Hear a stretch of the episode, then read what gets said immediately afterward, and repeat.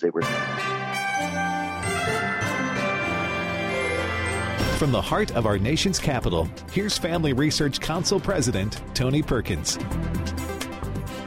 Welcome to Washington Watch. My name is Joseph Backholm. I am a senior fellow at Family Research Council, and it is my pleasure to be sitting in for Tony today. And we are grateful that you have decided to join us. A great program today. A couple reminders before we get there. The website is tonyperkins.com. If you miss any part of today's show or any show, you can go to tonyperkins.com and find it. Today on the program, Iowa, as well as several European nations, are lifting all COVID restrictions.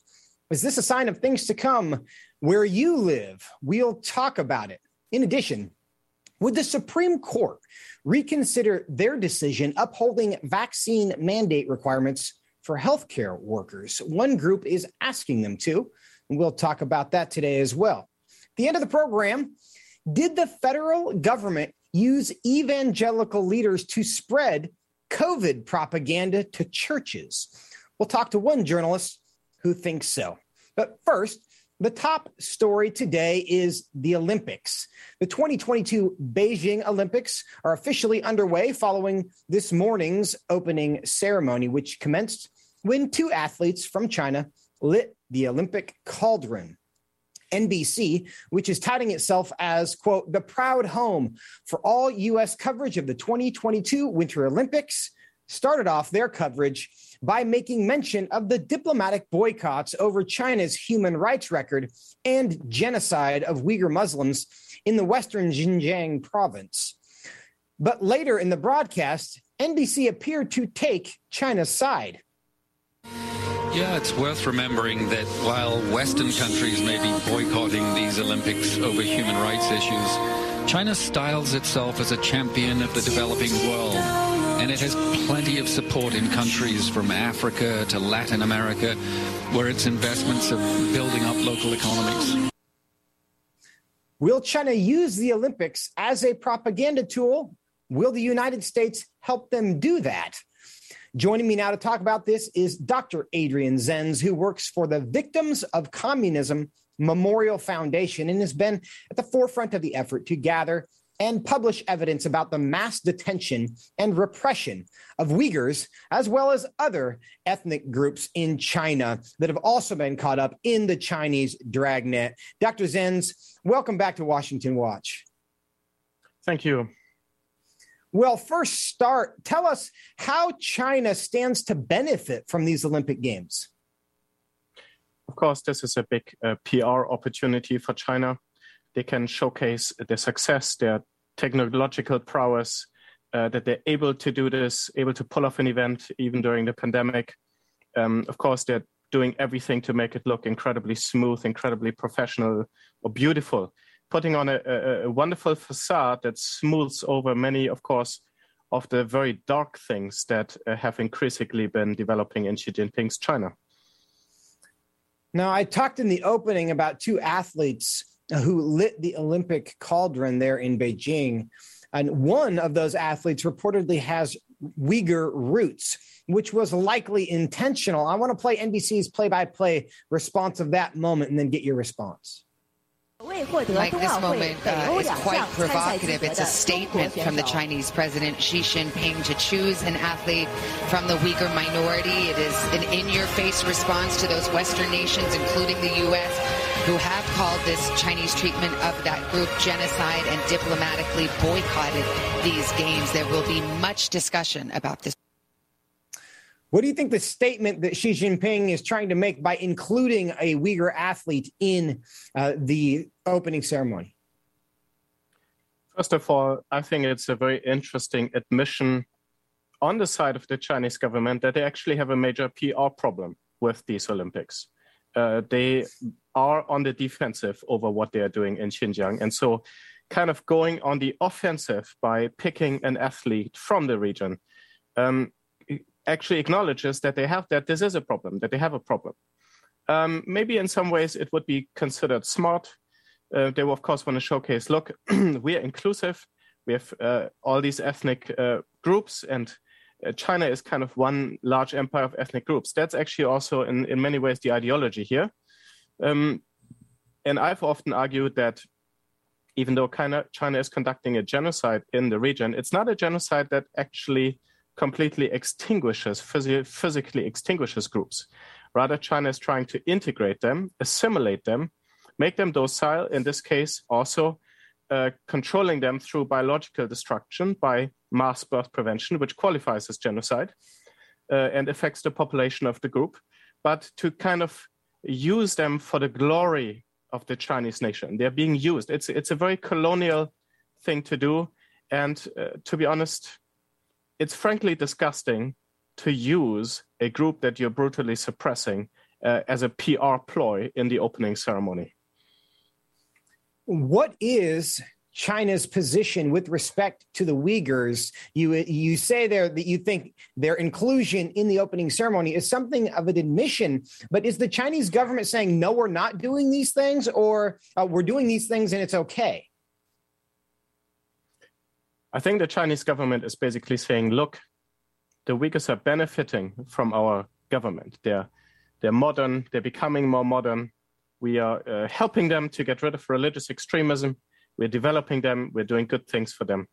So I think China, for this is of course part of China's denial to say they're doing anything negative.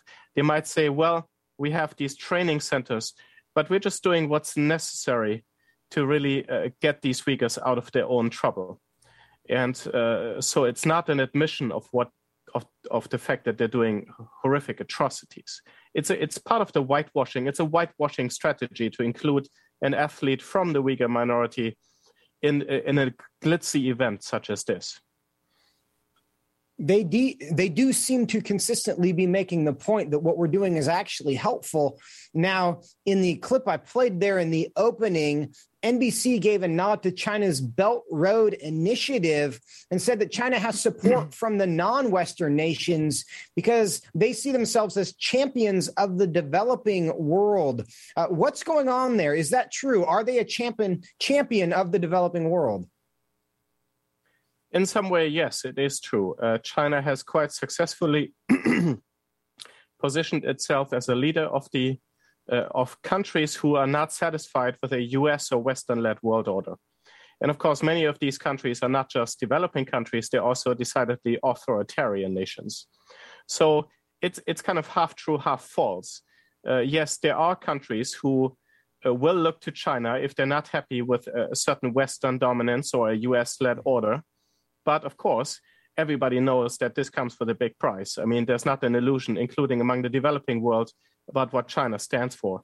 Many countries there, and especially the citizens, realize quite quite clearly uh, what what this entails. So, China has successfully portrayed itself as a leader of the Western world because of its economic power, not so much because of its natural appeal part of the conversation here in the US is how should we respond to this? And House Speaker Nancy Pelosi recently gave some advice to the Olympic athletes about how they should respond. Here's what she had to say I would say to our athletes, you're there to compete. Do not risk incurring the anger of the Chinese government because they are ruthless. I know there is a temptation on the part of some to speak out while they are there. I respect that. But I also worry about what the Chinese government might do to their reputations, to their families. Adrian Zenz, do you think that's good advice? It's a personal decision, but I would speak against this advice because if we want to change history, if we want to stand up for others, uh, we cannot but take risks.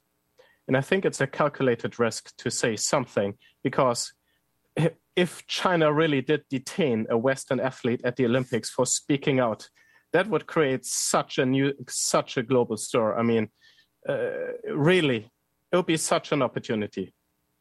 Uh, I mean, of course, people make their personal decisions, but I, I, I really think this is. I don't know. Maybe the, maybe she hopes that she fears that the United States would have to get them out of trouble, and she doesn't want to be involved in that. But I think I would I would advise uh, uh, more or less the opposite. Not not doing th- something stupid, of course, but I would advise the opposite, and I think history would justify that. Now, it does seem that if they uh, detained an athlete, for example, that would simply prove the point. It's hard to see how that would benefit China uh, in, in doing so. But in their own ways, the United States is, certainly taking its own statement, it has refused to send a diplomatic envoy to these Olympics on behalf of the United States. The United, the United Kingdom has done similarly. Canada other nations. However, we saw uh, Russian President Vladimir Putin there. We see uh, Saudi Arabia's Mohammed bin Salman, who was there. What do you make of who has decided to send a diplomatic envoy and those who have not? It's China's allies and those who benefit from China, who are dependent on it or who benefit from being uh, friends. And of course, Putin does not have a lot of friends outside of authoritarian circles. Uh, the Chinese really are the support that he needs, especially with his warmongering in Eastern Europe. Uh, many Belt and Road countries, including Saudi Arabia, are quite dependent on China uh, or make themselves dependent on China. Again, Saudi Arabia, a highly, extremely authoritarian country, heavily criticized, but in the Chinese, they have a safe ally, one who will never criticize their human rights record. So this is very predictable. We also, I think, see many Central Asian countries have sent uh, leaders uh, again, testifying to China's influence in these uh, regions. Do you think that there is more the United States should be doing officially during these Olympics to put pressure on China? I think both the United States and other Western governments should be more proactive in speaking out. Uh, the US, by comparison, has actually been fairly good at it. Although I'm afraid to say that the current administration has its high high moments and its low moments on the on the matter. Uh, unfortunately, it seems that the issue of climate protection sometimes has led them to be rather silent. Uh, so I certainly think that they could strategically use, especially this time of the Olympics, where there's media attention, to try to do to try to do and say more than what's going on now. I think there's an opportunity not to be missed. Now, we've talked a bit about the Uyghurs. We've got about a minute left, but are there other human rights abuses that you think the international community should use this moment to shed light on? Well, you have well known Chinese dissidents, you have uh, the Hong Kongers, you have the Tibetans, you have the Inner Mongolians, you have uh, spiritual movements, house church Christians, other Muslims. There's a huge round of violations of human rights. But in my opinion, the most the most visible at the moment, I think, is in Hong Kong. And I think Hong Kong is another place where I think the Western world has very much to substantially let down the Hong Kongs. You know, in front of our eyes, China is brutally squashing them with a police state. And, and I really think we've abandoned the Hong Kongers to their fate way too much. And again, these Olympics would be an opportunity to say more about that. And we hope on, on your behalf and behalf of a lot of people there in China that people will not necessarily follow uh, Speaker Pelosi's advice because we do have to speak up because if we're silent and comfortable, nothing will change. Adrian Zenz, thank you so much for your time. Thank you. Coming up, Iowa's governor says it's time to stop treating COVID as a public health emergency. Is that too early to say, or is it long overdue? We'll talk about it when we come back. Stay with us. Are you struggling to spend consistent time in God's Word? Then join Family Research Council on an exciting journey through the Bible. FRC's two year Bible reading plan helps you to approach daily Bible reading with an intentional focus of diving deeper into the nature of God and how His Word speaks into cultural issues. By studying the Bible, we can see the grandeur of God unfold throughout the past. The Stand on the Word reading plan takes you through daily scripture in an engaging manner to help you stay grounded in God's truth. All wisdom comes from God, and He has given us the Bible as a way to understand the world. Start this adventure today with Family Research Council. When you sign up, we'll text you every Sunday with daily passages and questions that help prepare you for conversations with your friends and family. To begin this journey, visit frc.org/bible. With the current division and confusion of our culture, it is so important for Christians to root ourselves in the truth of God's Word so that we are prepared to give a reason for the hope that we have. For this purpose, Family Research Council launched the Center for Biblical Worldview. The center applies the Bible and the historical teachings of the Church to current issues. This helps Christians understand and live by a biblical worldview, know why Scripture must be authoritative, and equips believers to advance and defend the faith in workplaces, schools, communities, and the public square. The experts at the center address and provide resources on issues like religious liberty, abortion, voting, marriage, and sexuality. To access free resources like the Biblical Worldview series, go to frc.org/worldview. To get highlights of the latest work of the Worldview Fellows, including blogs, interviews, and publications, sign up at frc.org/subscriptions.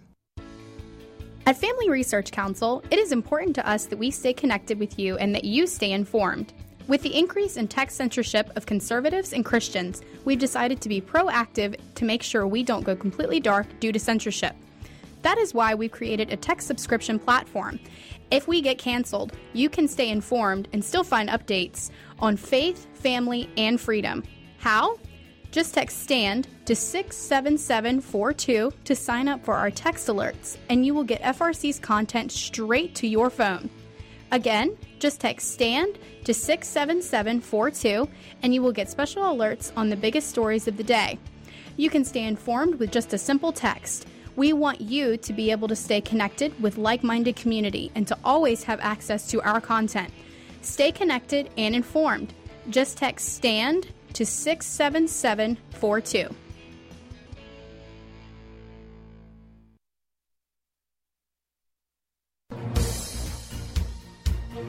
Welcome back to Washington Watch. My name is Joseph Backholm, sitting in for Tony today.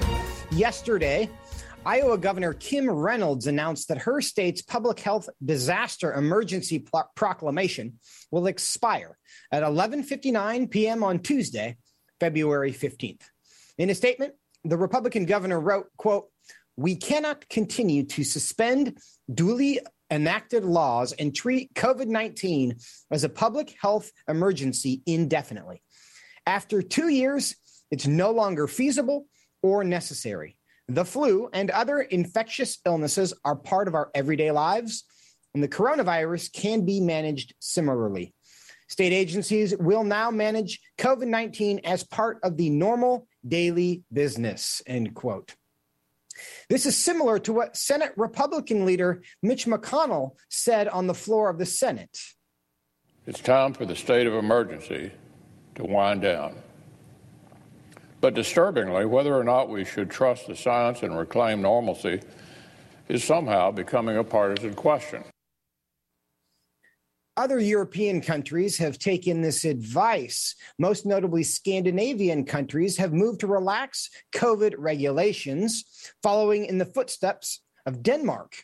Is it finally time to begin moving on, or is it too early. Here with me now to talk about this is Dr. Andrew Bostom. He's an academic clinical trialist and epidemiologist who's currently a research physician, the Brown University Center for Primary Care and Prevention at Kent Memorial Hospital in Rhode Island. Dr. Bostom, welcome back to the program. Thanks for having me on. So, you heard the news about the Iowa governor. Is this the right call? Should Absolutely. we be declaring Absolutely. this over? And it's a, it was a it was a very clear um, and and accurate statement. You know, um, where there, there's there's a there's an important ratio measure. It's called the infection fatality ratio. So it looks at the entire gamut of infections, from severe infections that cause hospitalization, even ICU hospitalization, to, to, to infections that are 100% asymptomatic. A person literally wouldn't know that they were infected other than maybe having a eventually having a positive antibody test. Um, and if you look if you look at that uh, ratio, and then and then on, on, unfortunately on top of that, you know the, the numerator for that are the actual deaths uh, from the from the disease. And so now uh, with with Omicron, uh, it's been calculated in the UK, which has basically run through its course of the Omicron wave, that the infection fatality ratio is down to 0.06%, which is six in 10,000. Um, that's actually half of what the 2017-18 seasonal flu infection fatality ratio is, as calculated by our own uh, CDC. So, so we are we are really reaching an endemic phase uh, where uh, this is at least in terms of Omicron. I mean, we can only say where we are now. Um, we're at a phase where this is a truly a, a, a, a sort of moderate, you know, uh, flu uh, equivalent, you know, not even not even a, a severe uh, flu outbreak. So um, it, it's it's absolutely it's absolutely appropriate. Now, we also mentioned there are several European nations who are taking similar steps, many of them uh, in Scandinavia, Sweden, Norway, Denmark, taking similar steps. Even France is taking moves to loosen restrictions. How different is the health data across the globe, or mm. do developments in these countries signal that we could see this very quickly in other countries?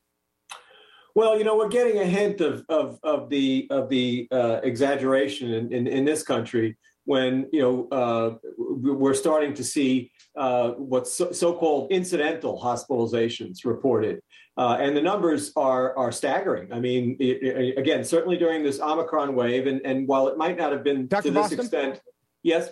Very quickly, can you explain what an incidental hospitalization is? Oh, I'm sorry. I, I little long-winded. I was about to get to it. Uh, so, so it, it, means that someone's admitted uh, with with a positive test. They, they test positive in the hospital. Often they're not even coming with a respiratory complaint. Uh, they may have they may have been coming for uh, for for uh, surgery, for trauma. Um, they have a serious medical admission that has nothing to do with COVID, but they test positive. Um, and because they test positive, and because certain PPE requirements are now called in, into place, um, they're lumped together with people that come in with a with a with a respiratory syndrome, with a pneumonia, with with with at least some upper airway, you know, uh, symptoms that drives them into the hospital. Um, and uh, across the country, we're seeing rates of this kind of quote unquote incidental admission at 50% or higher. The Jackson Health System, which is the flagship hospital for the Miami area, um, has been tracking for the entire, uh, I would say, since around Christmas. Um, and and what they're they're up to about uh, first of all, the, the good thing is that their total hospitalizations related to COVID are, have come down dramatically, signaling again uh, uh, that, that that we're that we're past the, the the peak of the wave and it's rapidly receding from from Omicron. But they're running about sixty percent incidental hospitalizations now. Um, the state of Massachusetts, in, in my neck of the woods, is is reporting about fifty percent incidental hospitalizations. Um, this is a widespread phenomenon. And, and what's important is that th- this, this will translate, unfortunately, into an exaggeration of mortality. Um, because once there's a designation, um, any, any, any death with a positive test, according to the CDC, uh, can be classified and often will be classified as, as a COVID death for other purposes, reimbursement purposes, for example. Yeah. Dr. Bostom, we got about a minute left what numbers should the government be looking at to declare this over? And do you have any idea of what numbers they are looking at to determine whether they have will move on from the COVID restrictions? Yeah, I, I, mean, you know, typically you would be looking at, at hard metrics like hospitalizations. Again, if we could cut through to the chase and get through these these incidental hospitalizations and focus on true respiratory syndrome hospitalizations and true respiratory syndrome deaths from COVID, um, I, I, I, think I think we'll be there very quickly uh, with the way that that the that the um, that, that that the Omicron wave is is, is plummeting. Um, and and again, it, it, the, the data that we have from countries that were a little got the Omicron wave a little bit earlier um, is is convincing. They're they're they're literally dropping their their restrictions, and, and we should we should be there shortly. We certainly hope that we are there shortly. Uh, however, we felt about what's happened in the past, I think everybody's ready to move on. Dr. Bostom, thank you so much for your time. Thank you very much. And we will continue to track this and see if the United States wants to be like Europe in this way.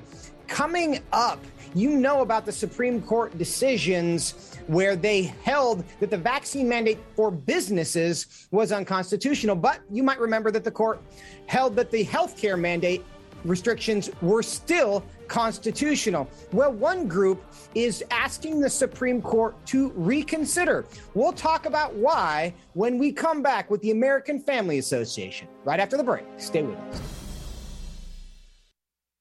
What is religious liberty and why should you care about it? Simply put, religious liberty is the freedom to choose your religious beliefs and to live according to those beliefs. Why should we care about this freedom? At Family Research Council, we care about religious freedom because we believe that it is an inherent human right that all governments have an obligation to protect. Tragically, not all governments do. Religious persecution is a tragic reality around the world that is not often acknowledged by the media even though attacks on people of all faiths continue to increase globally. In Scripture, God calls Christians to pray and care for the persecuted church, the downtrodden, and those who cannot help themselves. Therefore, we must be advocates for those persecuted for their faith.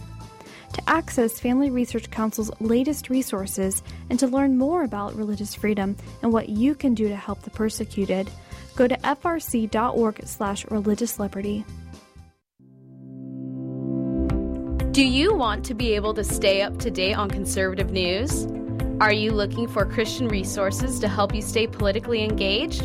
Then download Family Research Council's Stand Firm app. With all of our content available at your fingertips, you will conveniently be able to stay up to date throughout your busy day. The Stand Firm app will give you access to a variety of resources, such as our most recent episodes of Washington Watch with Tony Perkins tweets, and other social media posts, and our latest blogs, updates, and publications. Additionally, you will have the opportunity to take action and make your voice heard by contacting your elected officials on the issues that most concern you. Visit the App Store on your smartphone or mobile device and search Stand Firm to download Family Research Council's official Stand Firm app.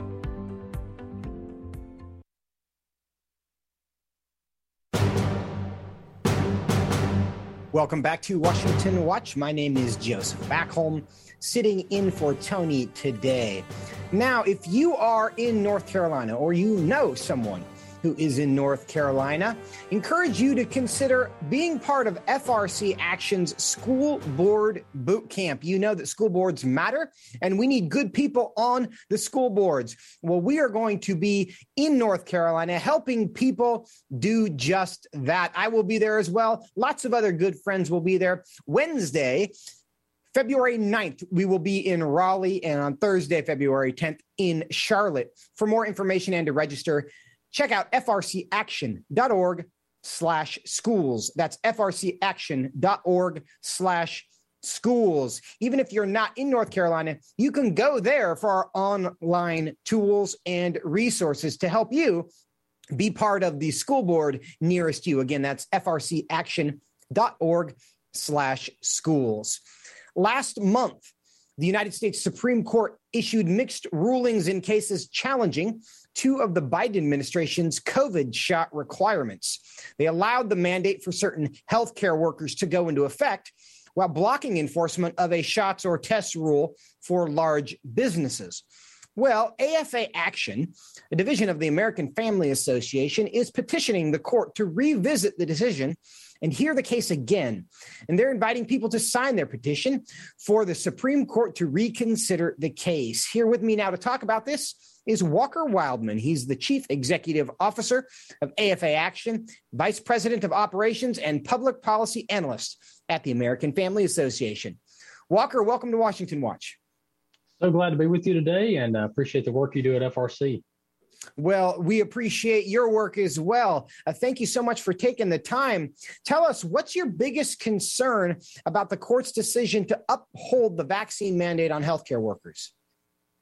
Well, the, the, the, the, ruling here really is built on two falsehoods, two main falsehoods, and they're both very important. Uh, the first one is, is that we don't believe that the uh, Department of Health and Human Services, we don't believe the Biden administration has the legal authority to require a shot or an injection for all healthcare workers across the entire country. We don't believe that the executive branch has the unilateral authority to do such. That's the first premise that's more built in the law and the Constitution.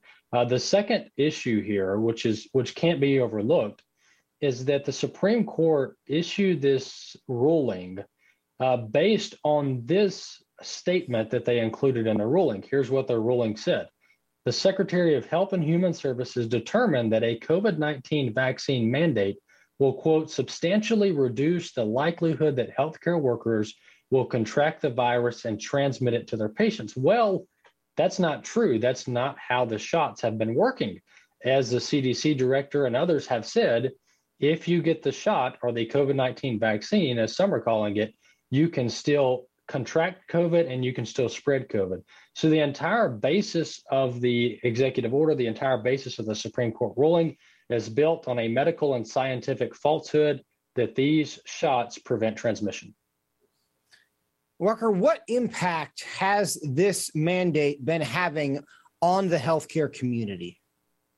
Well, it's been having a very devastating impact on healthcare workers. I mean, th- these are these are people, uh, men and women on the front lines that are uh, day in and day out working, you know, 50, 60, 70 hours a week to serve uh, patients in hospital systems and medical systems.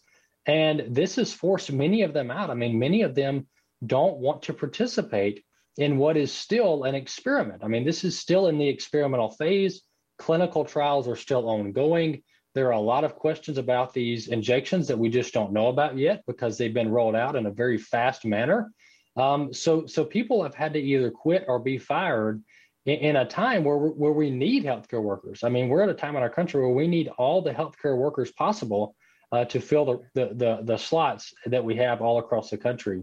And uh, there was even a story out in California where they fired so many healthcare workers for not wanting to get the experimental shot that they were allowing COVID positive sick nurses to come work in the hospital. Uh, uh, and so it's just completely absurd. And we need to be appreciating our healthcare workers and not firing them because they don't want to do this.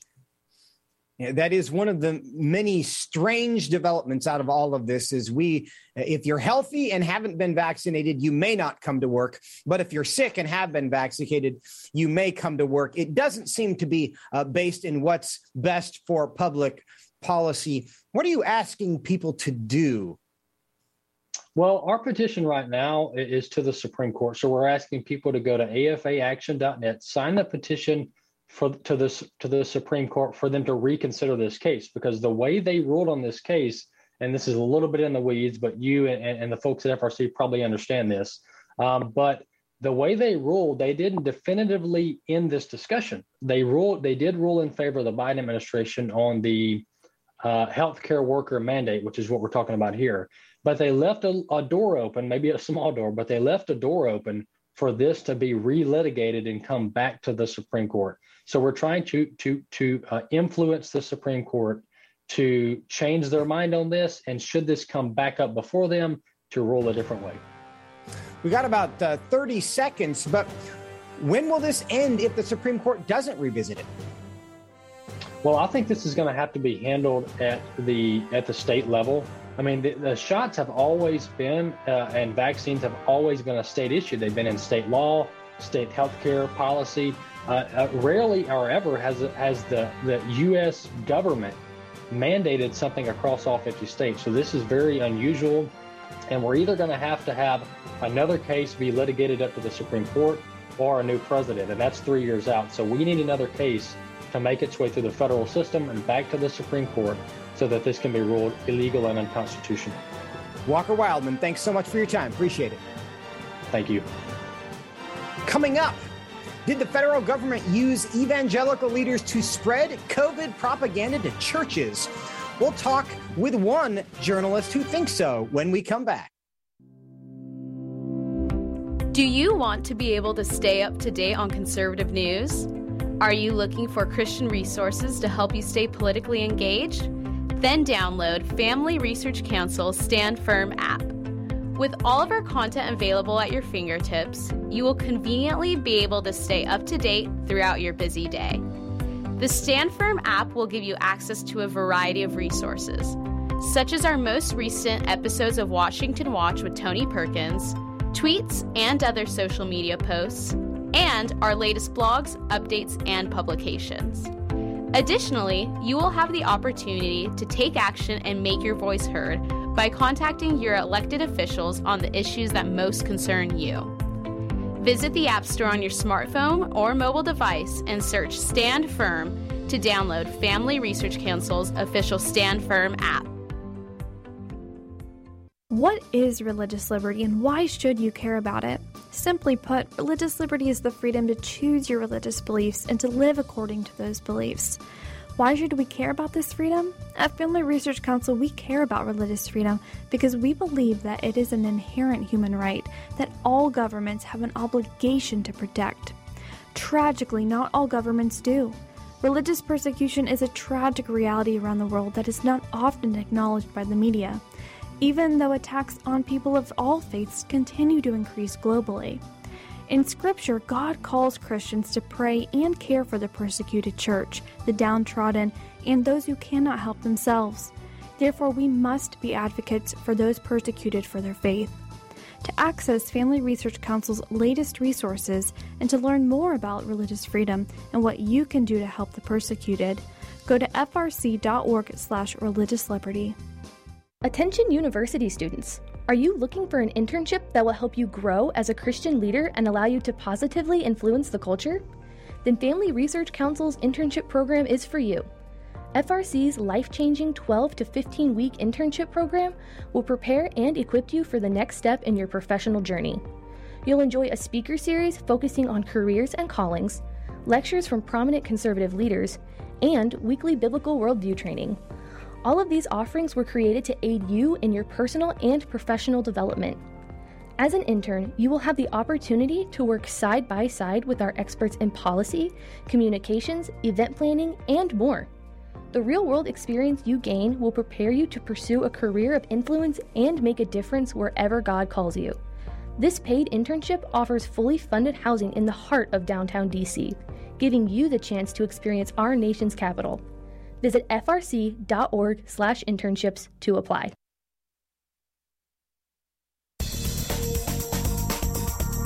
Welcome back to Washington Watch. My name is Joseph Backholm, sitting in for Tony today. So glad that you are with us. Late last summer, as the media was reporting on how evangelical Protestants were less likely to have received a COVID shot than other religious groups, the Biden administration sent out National Institutes of Health Director Dr. Francis Collins to appeal to evangelicals, claiming that the main reason for them not getting the shot was, quote, disinformation. We do still now have this serious issue right now about vaccination hesitancy, and certainly evangelical Christians, and I am one of those, have had uh, a lot of trouble in many instances uh, rolling up their sleeves lots of reasons for that. Much of it is this disinformation that is so widely spread on the internet and which has, I think, caused a lot of people to be confused or fearful about what the vaccinations might do to them. Like Dr. Anthony Fauci, the president's chief medical advisor, Dr. Collins was presented as someone who represents science. And going further, Dr. Collins was presented to evangelicals as one of us. And as my next guest has noted, quote, the editors, writers, and reporters at Christian organizations didn't question Collins any more than their mainstream counterparts questioned Fauci, end quote. But should they have?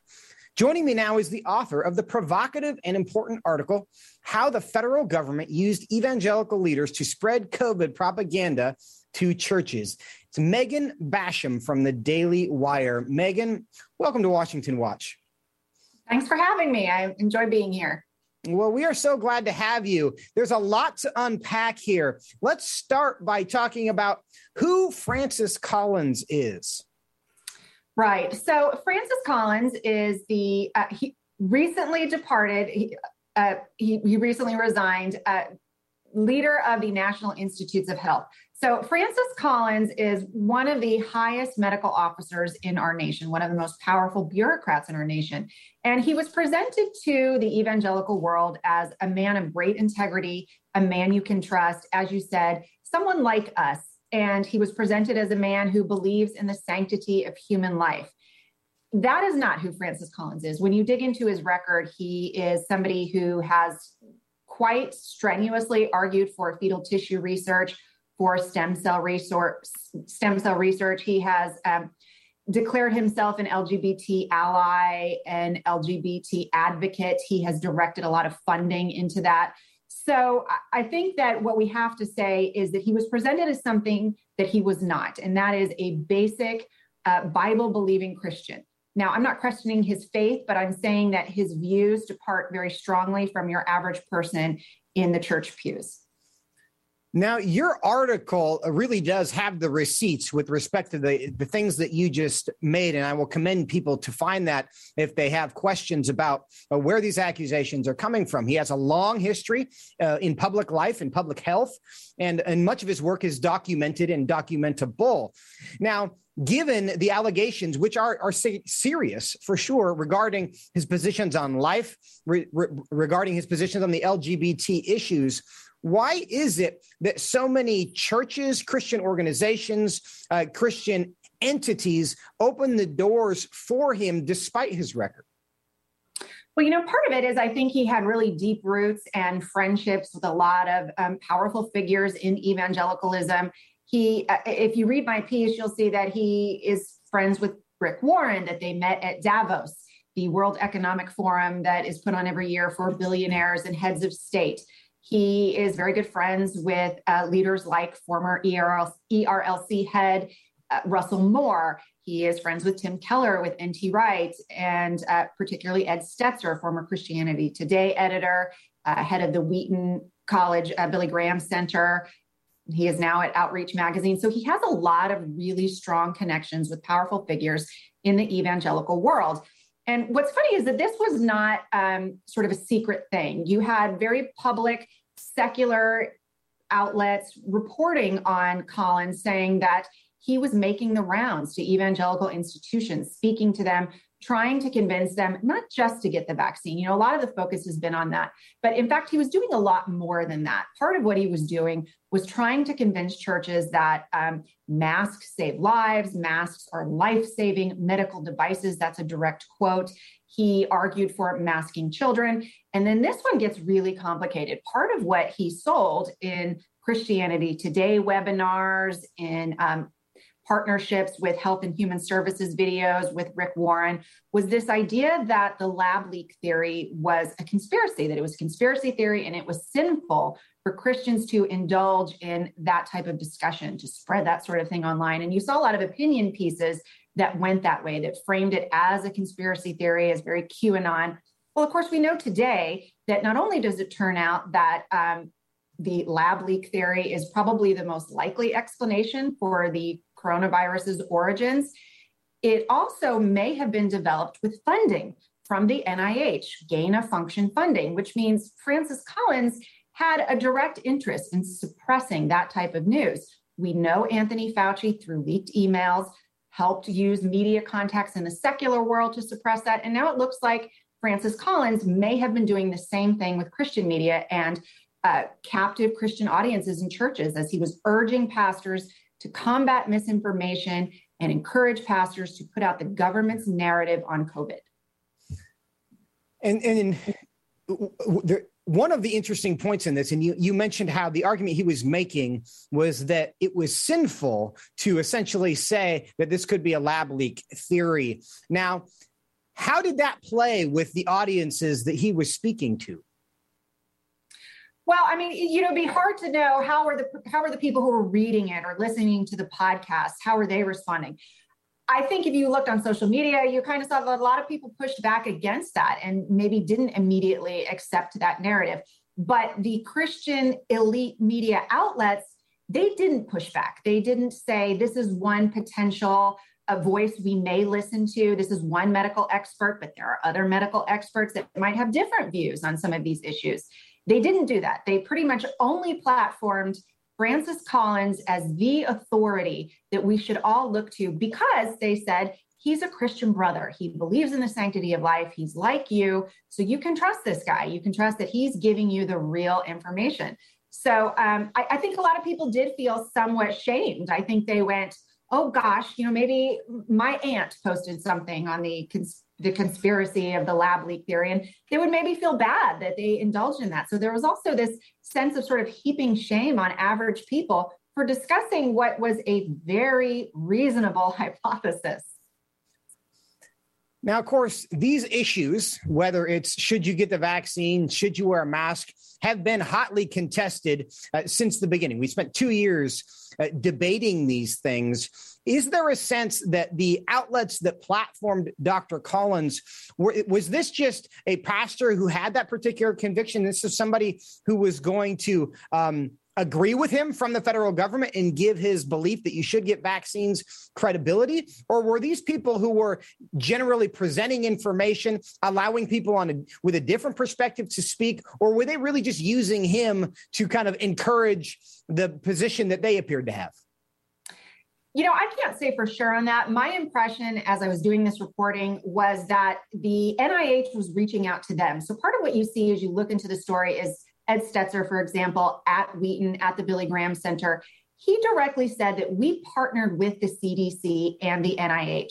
So my impression of that was that this was the federal government coming to them and saying, can we use your pulpits? Can we use your platforms?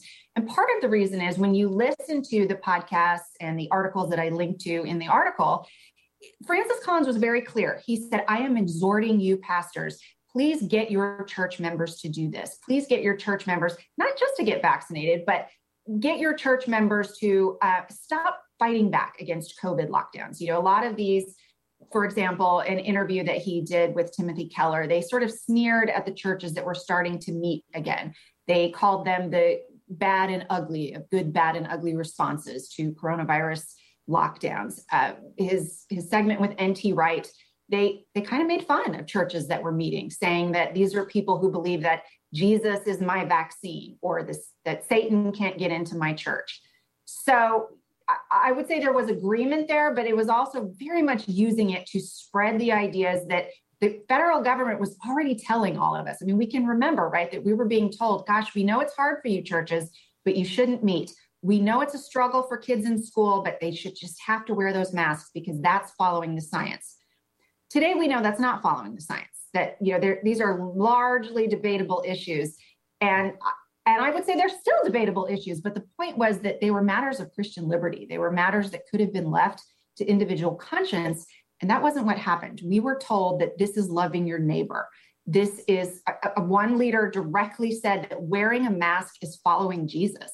So we can see a lot of legalism and heaping of um, kind of a lot of law on people's shoulders in this.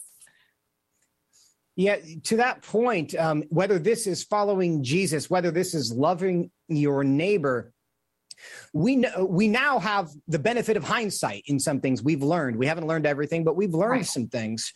And is there at all, what would you say to the allegation that, well, had the vaccines worked like they were supposed to and had masks worked like they were supposed to, they would have actually, uh, they may have saved more lives than they ended up saving. Um, would that have changed the way you we evaluate this looking back? That we would we would all agree, yeah, it is loving your neighbor if it was the Ebola virus and stop people from, you know, 50% of the people who get it from dying.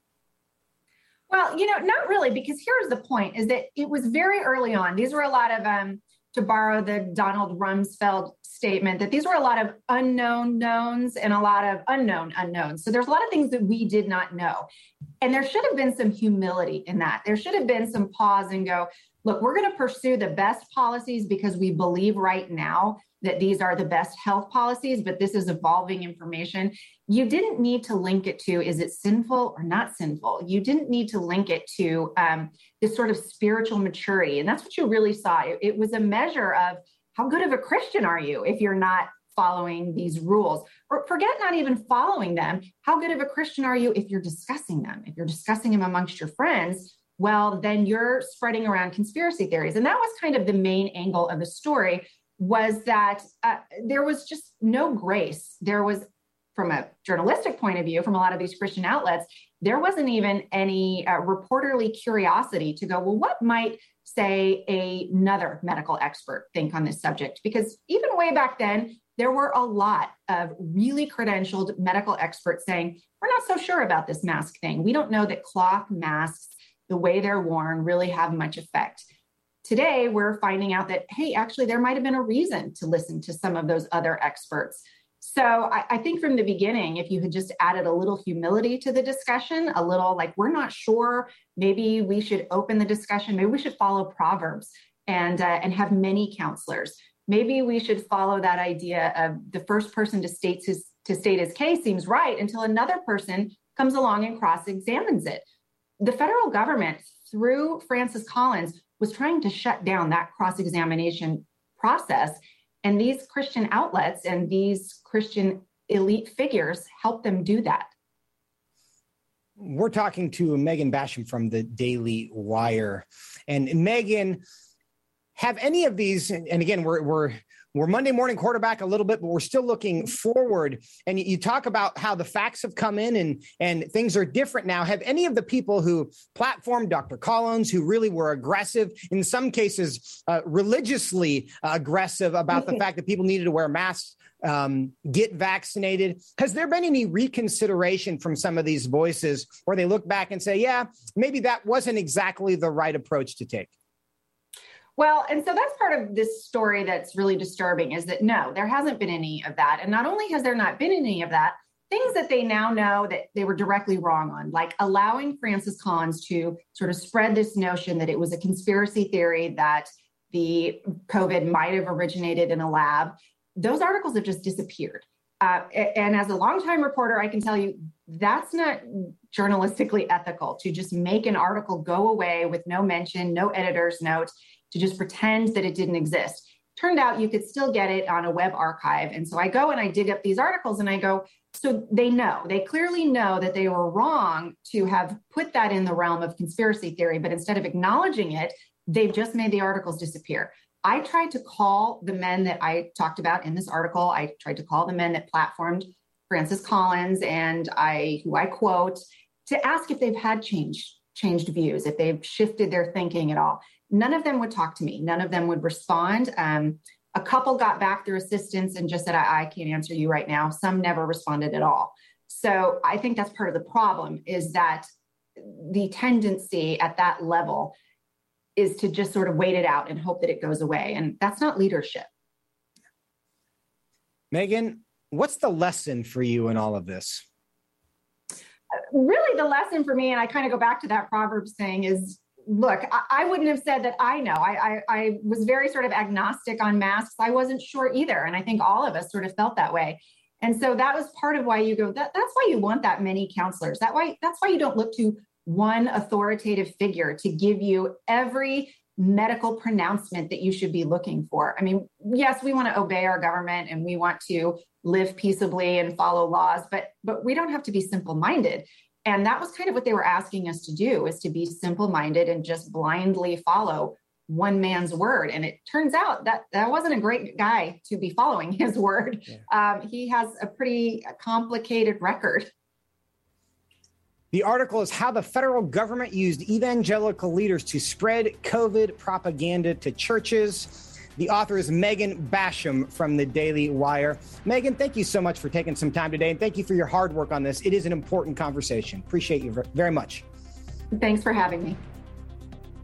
And that is the program we have for today, folks. We are glad that you are with us. This is not the end of the word on this, but humility is called for, reflection is called for, because we have imperfect knowledge all the time and we're always learning. God bless you. Have a great weekend. Remember, fear God and nothing else. We'll see you next time. Washington Watch with Tony Perkins is brought to you by Family Research Council and is entirely listener supported. Portions of the show discussing candidates are brought to you by Family Research Council Action.